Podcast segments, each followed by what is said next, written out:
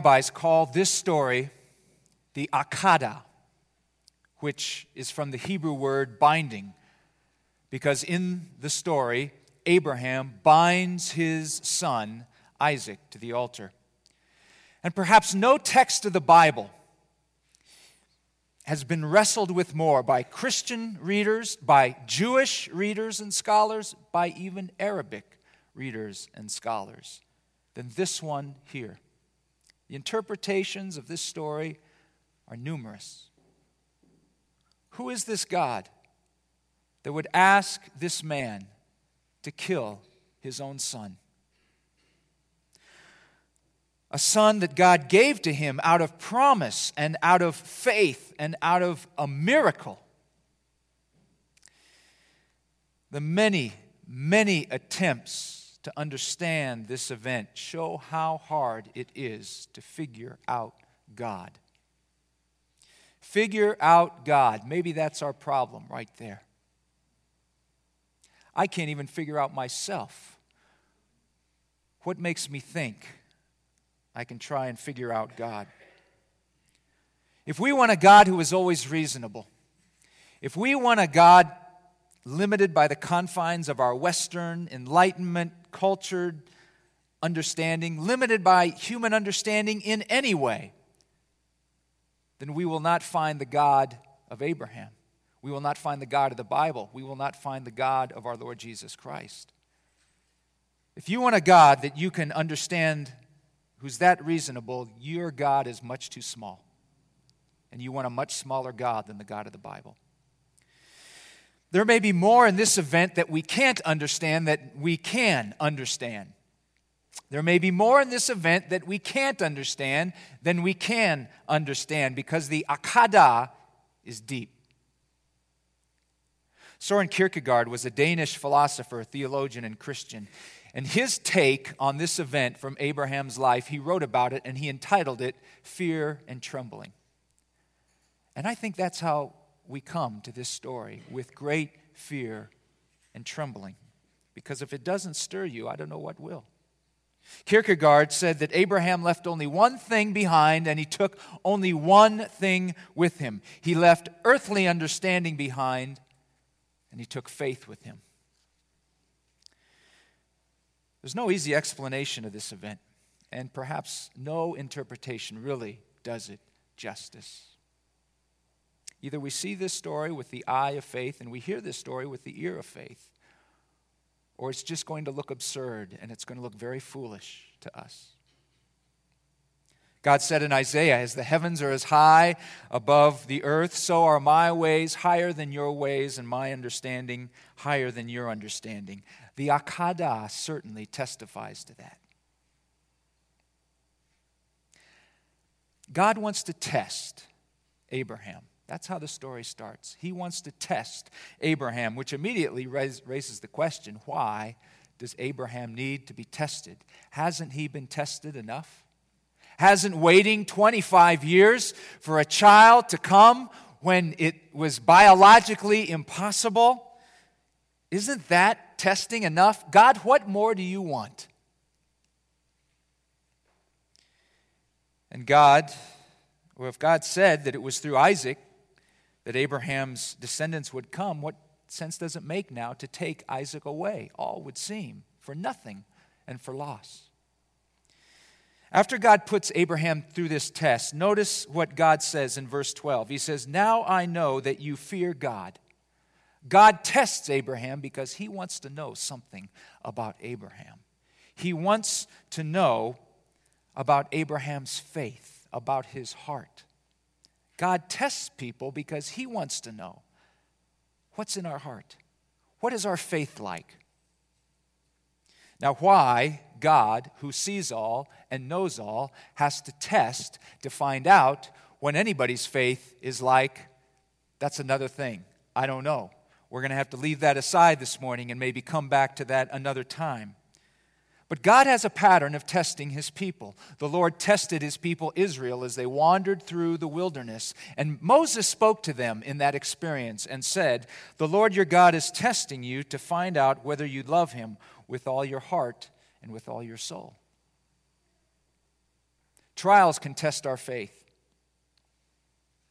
When our faith is put through suffering, when it's put through adversity, what comes out is genuine. That's the real deal. It's like gold that goes through fire, it is purified. What comes out is the real thing. So, trials prove our faith. Walter Brueggemann has an incredibly astute observation about testing and God's testing.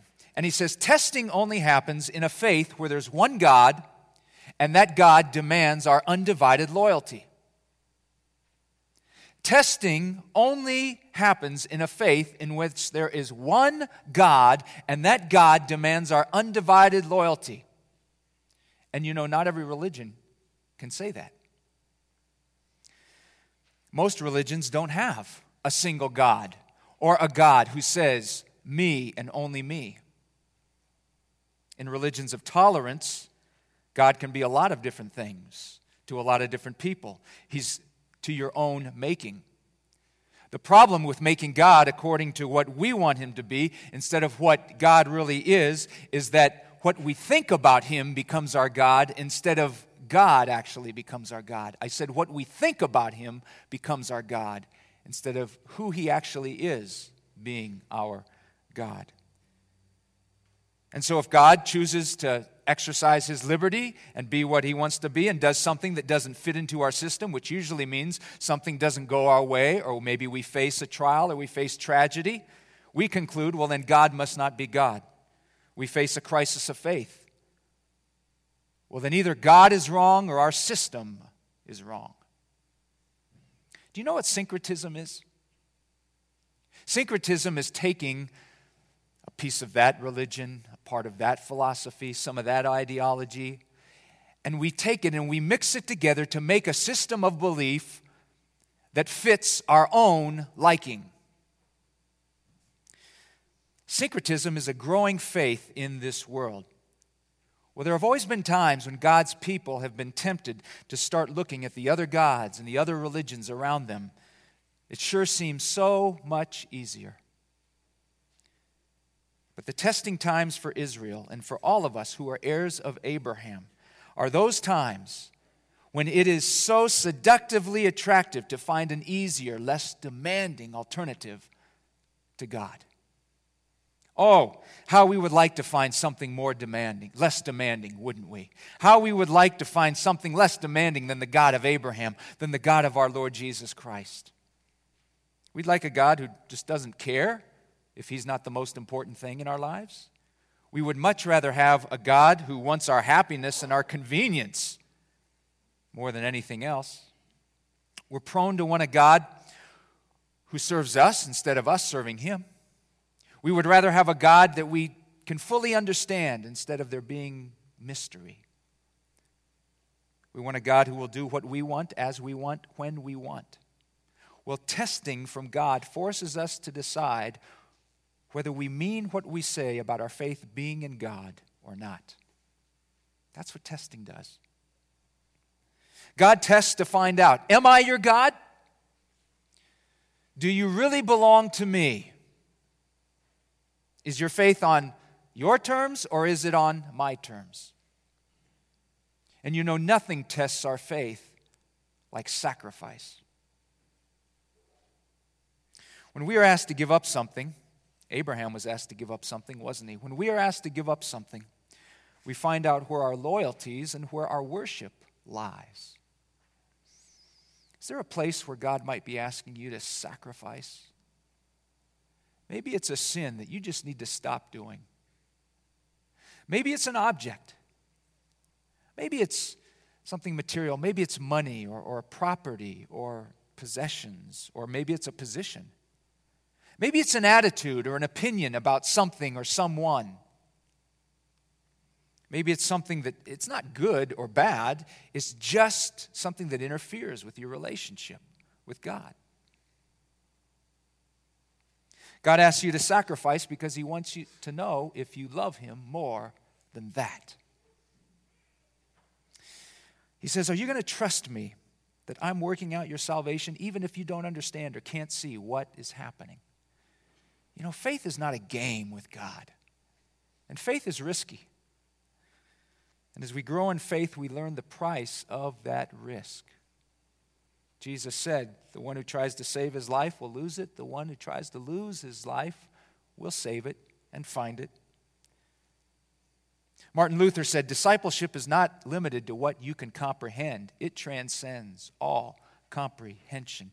Abraham left his home, he left his father's home and everything he knew that was familiar to him, and he went, trusting that God would lead him to the place that God said he would lead him, though not showing him where that was going to be. Speaking as if God was saying this, Martin Luther once, once preached this about Abraham. He says, That is the way of the cross.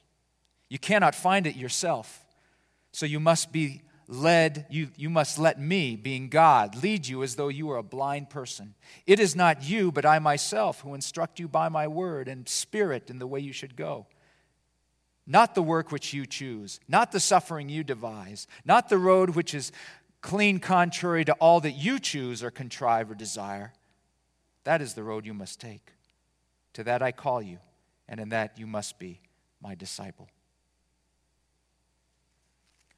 Well, Abraham is told to take his only son, only son. It's interesting that he's called the only son because doesn't Abraham have another son? He has Ishmael by the slave woman Hagar, but Isaac is called the only son. It also emphasizes, I think, the value of Isaac to Abraham, the only son. It's not like there is another if something happens to him. Isaac of incredible value. Those of you who have one child perhaps understand the value of a single child in a way that others don't. I don't know. But the Lord says, Take your son, whom you love. The dagger just goes deeper. He's not only your only son, but I know you love him. Abraham loves Isaac. And Abraham is being asked to give up what he loves. Does it strike you that when God asks Abraham to sacrifice Isaac, there are no questions asked? Abraham shows or communicates no emotion. We're told of nothing that Abraham feels. Abraham, no objections. He just gets up the next morning and he prepares to do what God asks him to do. Now, my guess my guess is that we impose our understanding on this event. We impose what we think it should be. And we say how cruel God is to even do this. Or we think how utterly mindless Abraham is to move forward without any questions. And we do that as if we have mastered faith, as if we know better. You know, Abraham's been walking with God for many years now. He's learned what faith is because he has learned who God is, and he understands that God is faithful. Gordon MacDonald is a pastor and he's a writer, and he comments We need to understand that Abraham had been listening to this voice for many years and had determined ever so painfully that it was entirely reliable. As difficult as the command was, the man had reached a point in his life where he simply obeyed. Oswald Chambers said, Faith never knows where it is being led, but it loves and it knows the one who is leading. And that's Abraham. I'll tell you something else about Abraham. He has walked with God so long and so hard, I think he is suspicious of God's faithfulness. I think he is suspicious that God is going to do something. He suspects that God is going to do something. He smells it. You know, a lot of faith is going by smell. You smell the smoke. You don't see the fire, but you smell the smoke. He says to his servants who go with him, notice this, verse 5. He says this We will come back to you. We will come back to you. Why does he speak this way? Does Abraham believe Isaac's going to return with him? in his suspiciousness of God's faithfulness, Abraham believes that God will provide. This is not only a story about God's testing, it is a story about God's provision. Perhaps the most poignant part of this story comes when Isaac asks of his father after he sees the fire and the wood, But where is the lamb for the burnt offering? Father, where's the sacrifice?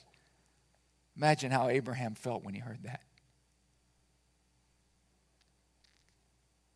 And Abraham answered, God himself will provide the lamb for the burnt offering, my son. God will provide. The word provide, it comes from two Latin words. Doesn't matter if you know Latin, you'll know these words pro and video. Provide, pro video, which literally means to see before, to see to, to see about. The word provide also provides our word providence. And when we speak of God's providence, we speak of God's provision in all aspects of life. It is a word that speaks of God's care, it is a word that speaks of God's preservation, it is a word that speaks that He can see what we need and what is good for us way before we can. So, the entire testing of Abraham is done within the context of God's care and concern. It is done within the context of God's goodness. God sees before what is going to happen, and I think Abraham is suspicious of that the whole time. This is how the writer of Hebrews interprets it. He wrote, Abraham reasoned that God could raise the dead. Yes, God does test. Oh, but God also provides. And this is a story of testing, but it's also a story of provision. And we have to see all of this in the context of God's providing. Here's a promise for us. It comes from 1 Corinthians 13. God is faithful. He will not let you be tested beyond your strength. But with the testing, He will also provide the way out so that you may be able to endure it. Abraham binds his son Isaac, lays him on the altar on top of the wood, reaches out his hand and takes that knife to slay Isaac. And that is when the angel of the Lord calls out, Abraham. And Abraham hears that voice again. Boy, it's a good thing Abraham knows how to listen to the Lord, right? And the Lord tells Abraham, Don't lay a hand on that boy. Now I know that you fear the Lord, and you would not even withhold your only son from me. And Abraham looks up, and there's a ram caught in the thicket, and he takes the ram who becomes the sacrifice. It was God's provision. And do you know what Abraham called that place? The Lord will provide. God provides. God provided that ram in his providence and his grace. Do you see the pattern of the cross in this event? Isaac was an only son, and Jesus was an only son, the only son of his father. Isaac had to carry the wood to the sacrifice, to the altar. Christ had to carry the cross to his sacrifice. Isaac saw the knife, Christ saw the nails. Isaac climbed Mount Moriah, Christ went up Mount Calvary. The difference is that while Abraham was able to spare his son, God's son was not spared, but was given up for us. If Abraham being asked to sacrifice Isaac doesn't make sense to you, remember the cross of Christ didn't make sense either.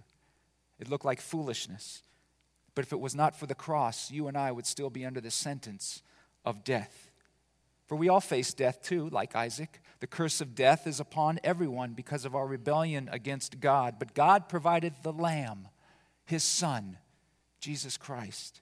His life given on the cross in, a, in an obedience greater than Abraham's has paid for our sins and brought us salvation and made us right with Him.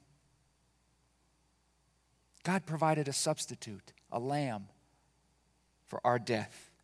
And just as the cross in this is in this story too, so is the resurrection, because the resurrection was God's provision.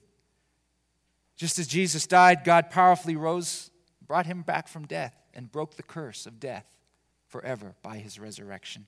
We will all die a physical death, but after that, all who trust in the Lamb of God will be made alive again in eternal life, where there is no more wondering, where there is no more struggle, where God says there is no more pain or death or suffering, where there's no more living by faith, because the faith will be sight.